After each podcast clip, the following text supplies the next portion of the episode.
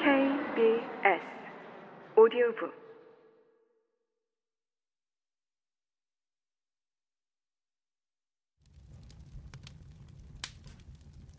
내가 보기에 그것은 화났어 라는 말 같았고, 그래서 나는 당연히 조부인을 가리키면서 누나가요?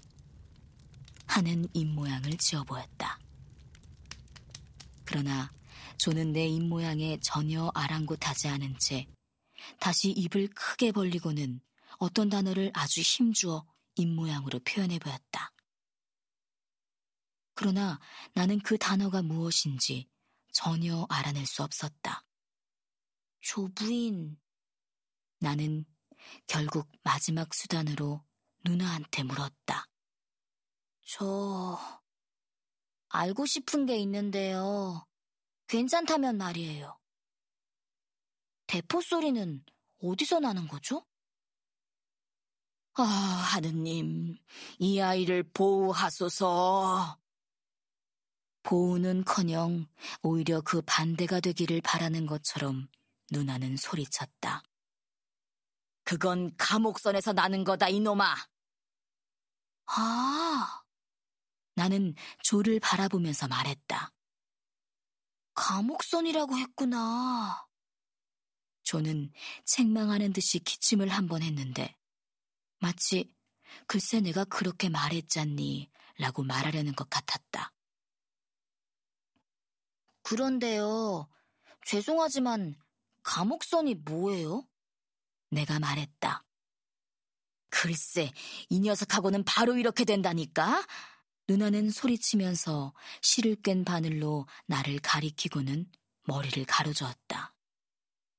한 가지 질문에 대답해주면 곧장 12개의 질문을 쏟아내거든. 감옥선이란 바로 감옥으로 사용하는 배를 말하는 거야. 저 늪지 바로 건너편에 있는 배들 말이야. 우리 고장에서는 언제나 습지를 이렇게 늪지라고 불렀다.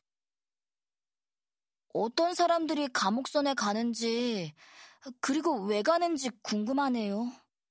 나는 그냥 막연하게, 하지만 은근히 필사적인 심정으로 슬쩍 물었다. 조 부인은 이것까진 도저히 참을 수 없었는지 벌떡 자리에서 일어났다. 잘 들어, 이 꼬마 녀석아. 그녀는 말했다. 내가 널 손수 길러준 것은 다른 사람을 못 살게 굴라고 그런 게 아니야. 만약 그랬다면 그건 나에게 칭찬이 아니라 욕이 되고 말 거야. 사람들이 감옥선에 가는 것은 바로 살인을 하기 때문이야. 그리고 도둑질이나 위조 등 온갖 종류의 나쁜 짓을 하기 때문이야. 그런데 그런 사람들이 언제나 처음 시작하는 짓은 바로 질문을 해대는 것이야.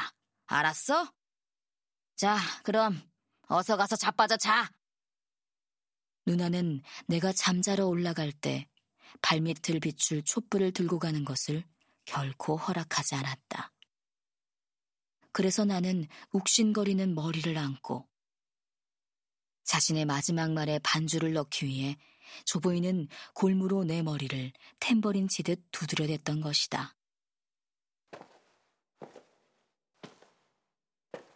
어둠 속에서 계단을 더듬어 올라갔는데 그때 나는 내가 감옥선에 갈 가능성이 대단히 크고 또 거기에 딱 알맞은 사람이라는 것을 깊이 느끼면서 무서움에 떨었다.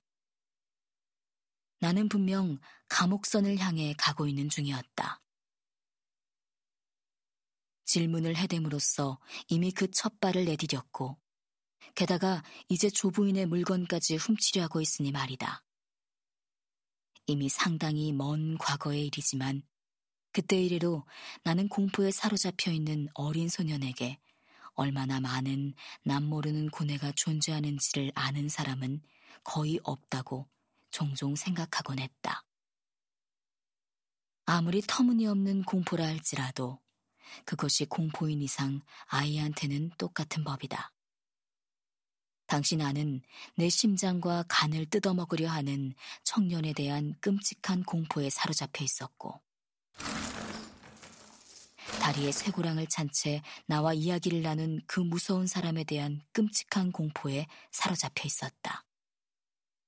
그리고 비록 강요에 의한 것일지라도 어쨌든 무서운 약속을 한 나 자신에 대해서도 끔찍한 공포에 사로잡혀 있었다. 물론 누구보다도 강한 누나가 있었지만 항상 나를 구박만 할 뿐인 그녀에게 구원 같은 것을 기대한다는 것은 전혀 불가능한 일이었다. 이처럼 남 모르는 공포에 사로잡혀 있는 상태에서 나는 아무리 끔찍한 짓이라도 시키는 대로 다 행하고 말았을 것이므로 지금도 그것을 생각하면 두려워진다.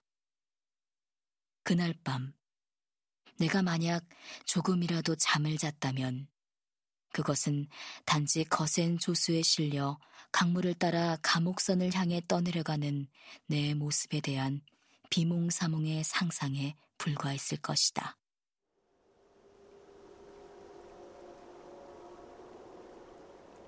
이 상상 속에는 해적 유령도 나왔는데 그는 교수대를 지나는 나에게 강가에 올라와서 즉시 교수대에 목매달리는 게 차라리 나을 테니 망설이지 말고 어서 오라고 확성기로 크게 소리쳤다.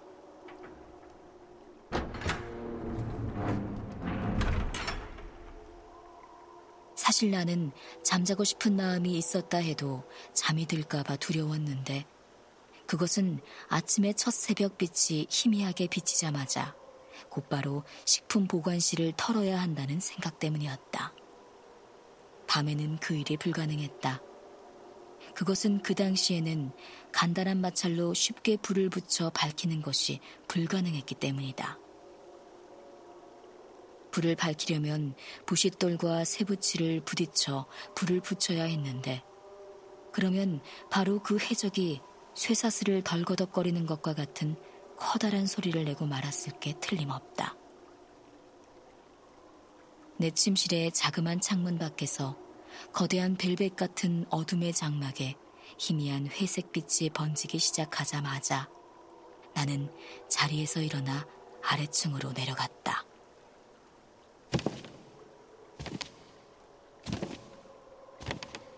내려가는 층계의 계단마다 계단에 난 갈라진 틈마다 도둑 잡아라 조부인 일어나요 하고 내 뒤에서 소리 지르는 듯 했다.